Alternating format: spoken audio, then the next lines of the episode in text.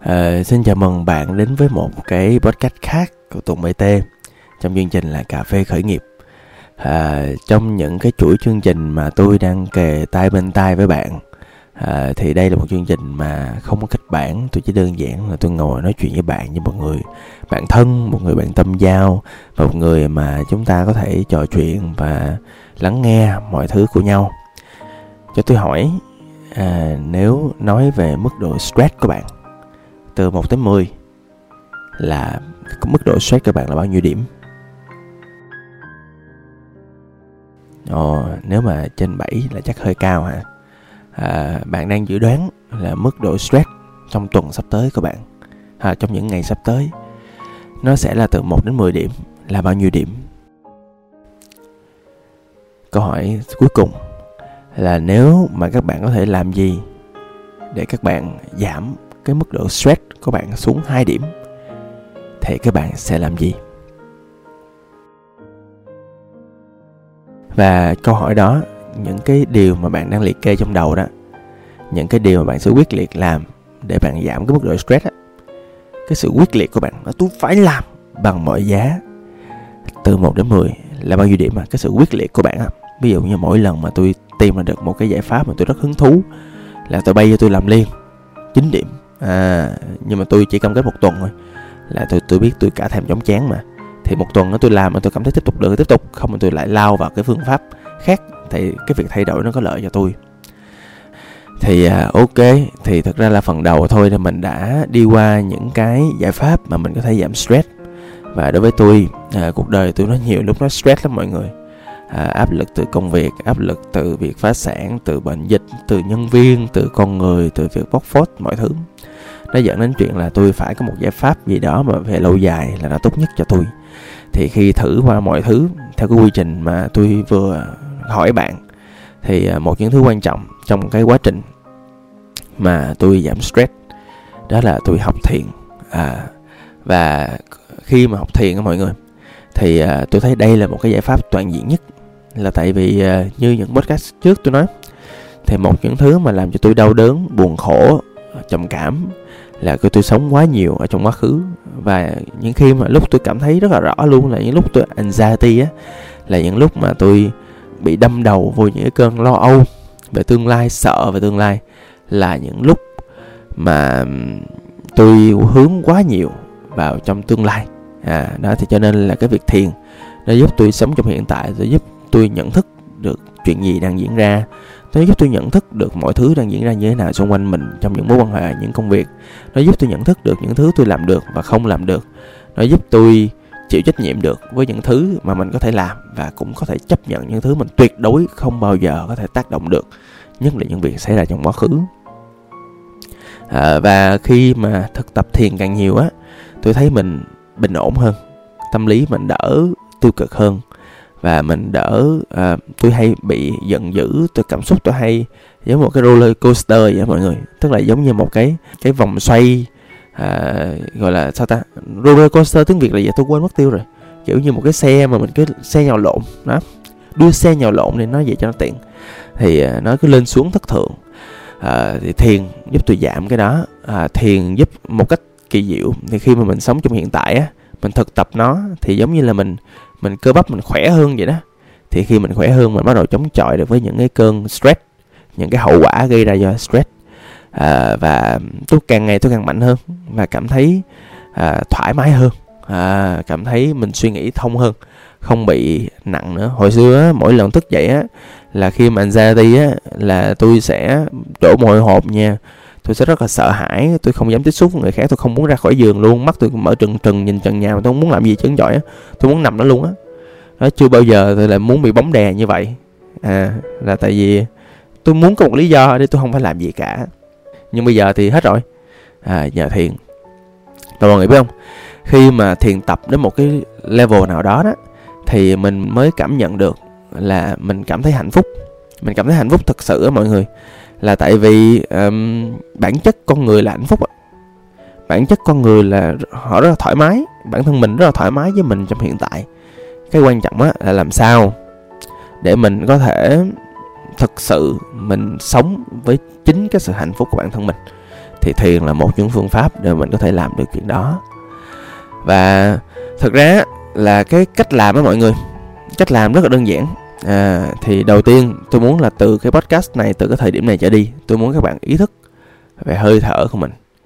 À, tôi muốn các bạn đang làm gì các bạn đang ăn cơm các bạn đang đi toilet các bạn đang làm gì đi nữa thì tôi muốn ngay bây giờ luôn các bạn ý thức về hơi thở mình hít vào thì mình ý thức là hít vào. Thở ra mình ý thức là thở ra. À vậy thôi. À các bạn đã hít vào hay thở ra. Các bạn ý thức được bao nhiêu hít và thở của mình rồi ạ? À? và và như vậy là mình bắt đầu quá trình thiền tập rồi đó. Đối với tôi nó đơn giản như vậy thôi trong cuốn Search Inside Yourself á thì thật ra chỉ cần à, một hai hơi nó cũng là một sự ý thức một sự chánh niệm. À, tốt nhất là có thể là khoảng cỡ hai ba phút hoặc 5 phút là cũng ok rồi ha. Đó nói chung là vậy. Đừng có phức tạp quá đừng có cố mà ép mình vô những cái tiêu chuẩn à, à, thiền tập mà à, mình bắt đầu mình làm được là mình làm được thôi. Và nếu được á thì à, các bạn cố gắng ý thức cái việc á, là hơi thở của mình từ đây đến cuối podcast là được. À và lưu ý trong quá trình này thì tôi đoán là các bạn sẽ có bạn sẽ quên mất cái việc ý thức, hơi thở của mình. Thì không sao, mình quay lại. Và cái bản chất của việc luyện tập là như vậy, nếu các bạn có thể thực sự các bạn tập trung vào hơi thở của mình được rồi, hoặc là có thể chánh niệm trong từng hành động của mình được rồi, thì thật ra là các bạn không có cần tập thiền nữa, là lúc đó là các bạn đã đắc đạo rồi, các bạn sống chánh niệm rồi. Nhưng mà không ai chúng ta làm được chuyện đó hết. Không ai chúng ta thực sự tập trung vô được cái hơi thở của mình trong quá lâu trừ những người đã thiền tập rất là nhiều năm. À, những cái sanh ti những cái bậc à, đã đi trước rất là nhiều rồi. Nhưng mà đa số chúng ta đều không làm được chuyện đó. Cho nên chúng ta tập cái việc thiền như là một cơ bắp của mình thôi. Và cái việc mọi người mất tập trung là rất bình thường. Cái việc mọi người đang quan sát hơi thở tự nhiên bị cái suy nghĩ của mình để đi chỗ khác là bình thường. Hoặc là đơn giản có nhiều bạn nhắm mắt ngồi trong một không gian kín và cảm thấy đầu mình đầy tư tưởng cũng là bình thường. À, nói chung là mình cứ nhận thức mọi việc như đang là thôi và xem nó như là một cái bình thường hiện tại của mình là được. Cũng không cần quan tâm đến nguyên do cũng không cần quan sát nó như thế nào và ồ oh, tôi quan sát được cái này chắc là nó có ban điềm báo gì đó đừng đừng có làm như vậy.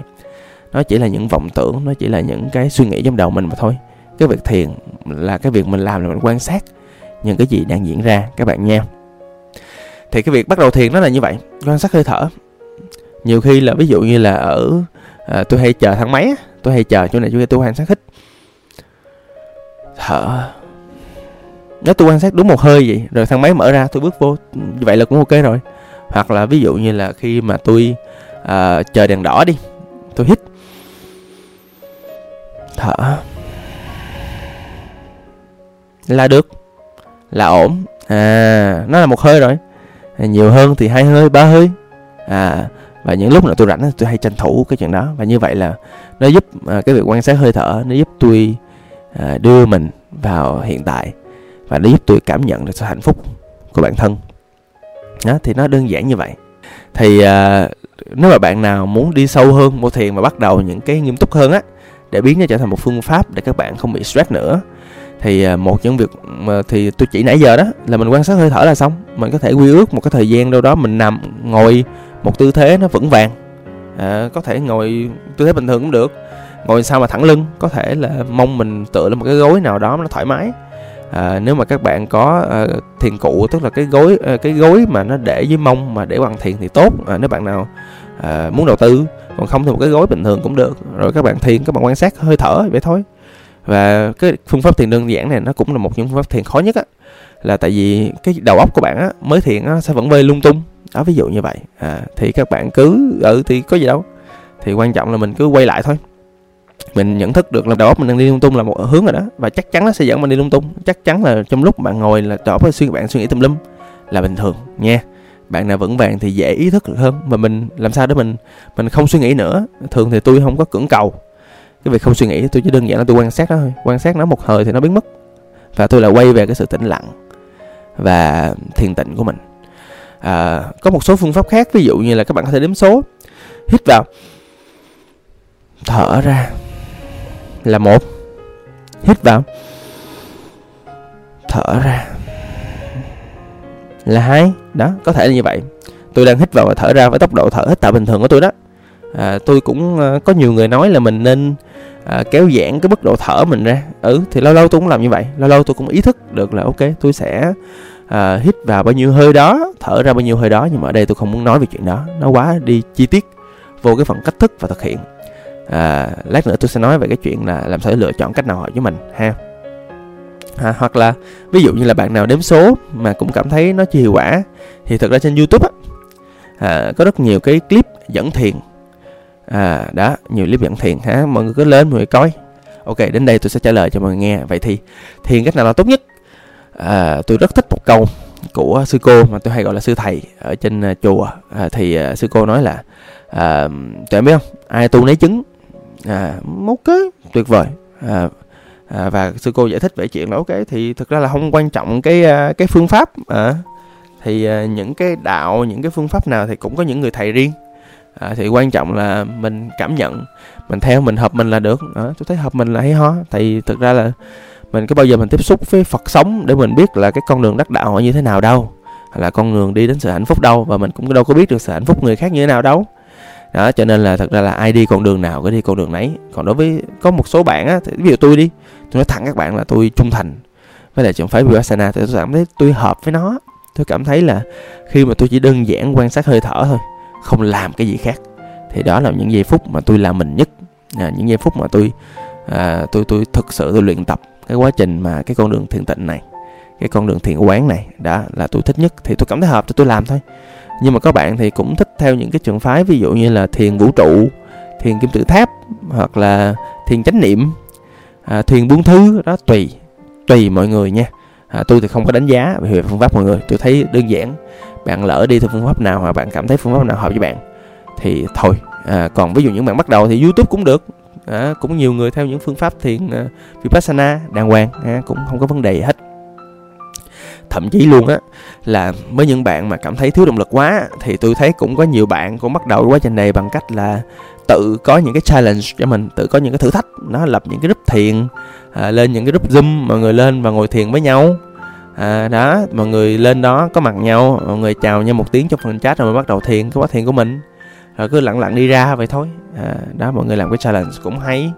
À, hoặc là mọi người làm một cái mục tiêu cho bản thân mình à, cũng thú vị hoặc là lập nhóm à, để cùng thiền tập với nhau. À, nhưng mà trước khi mà tôi ngừng cái à, phần chia sẻ về thiền này á thì à, tôi muốn hỏi các bạn á là các bạn còn đang quan sát hơi thở của mình không à à nếu mà chưa thì mình quan sát lại mình hít. Và mình thở. Nè các bạn cảm thấy sau cái phần podcast này có thoải mái hơn không ạ? À? dạ rồi nha. Mà trước khi đi thì tôi cũng có một cái dặn dò là mọi người làm gì làm. À, cũng tránh à, đi lên những cái group à, về thiền hoặc là về à, đạo á à, hoặc là về à, chung á là về Phật giáo gì đó và lên thảo luận và nói phương pháp tôi tốt phương pháp kia tốt. Tôi thấy cái chuyện đó nó nó cũng không có phù hợp lắm. À, tôi thấy tốt nhất cái cách mọi người nên chia sẻ là chỉ cần chia sẻ về cách thức như thế nào làm như thế nào là ok chứ không cần phải nói là à, cái này tốt cái kia tốt mọi người ha. À, tại vì sao? Tại vì ai tu lấy chứng mà. À, xin các bạn có được những cái à, chánh niệm có được những cái định cho riêng mình và có được những cái giây phút mà mình bắt đầu thực tập. Lưu ý nha mọi người thiền là thực tập. À, để mình bắt đầu mình tăng cái muscle mình tăng cái cơ bắp à, trong quá trình thiền tịnh của mình lên. Để càng ngày mình có những phương pháp để mình đỡ stress hơn trong cuộc sống. À, xin cảm ơn và hẹn gặp lại. Tôi là tùng bt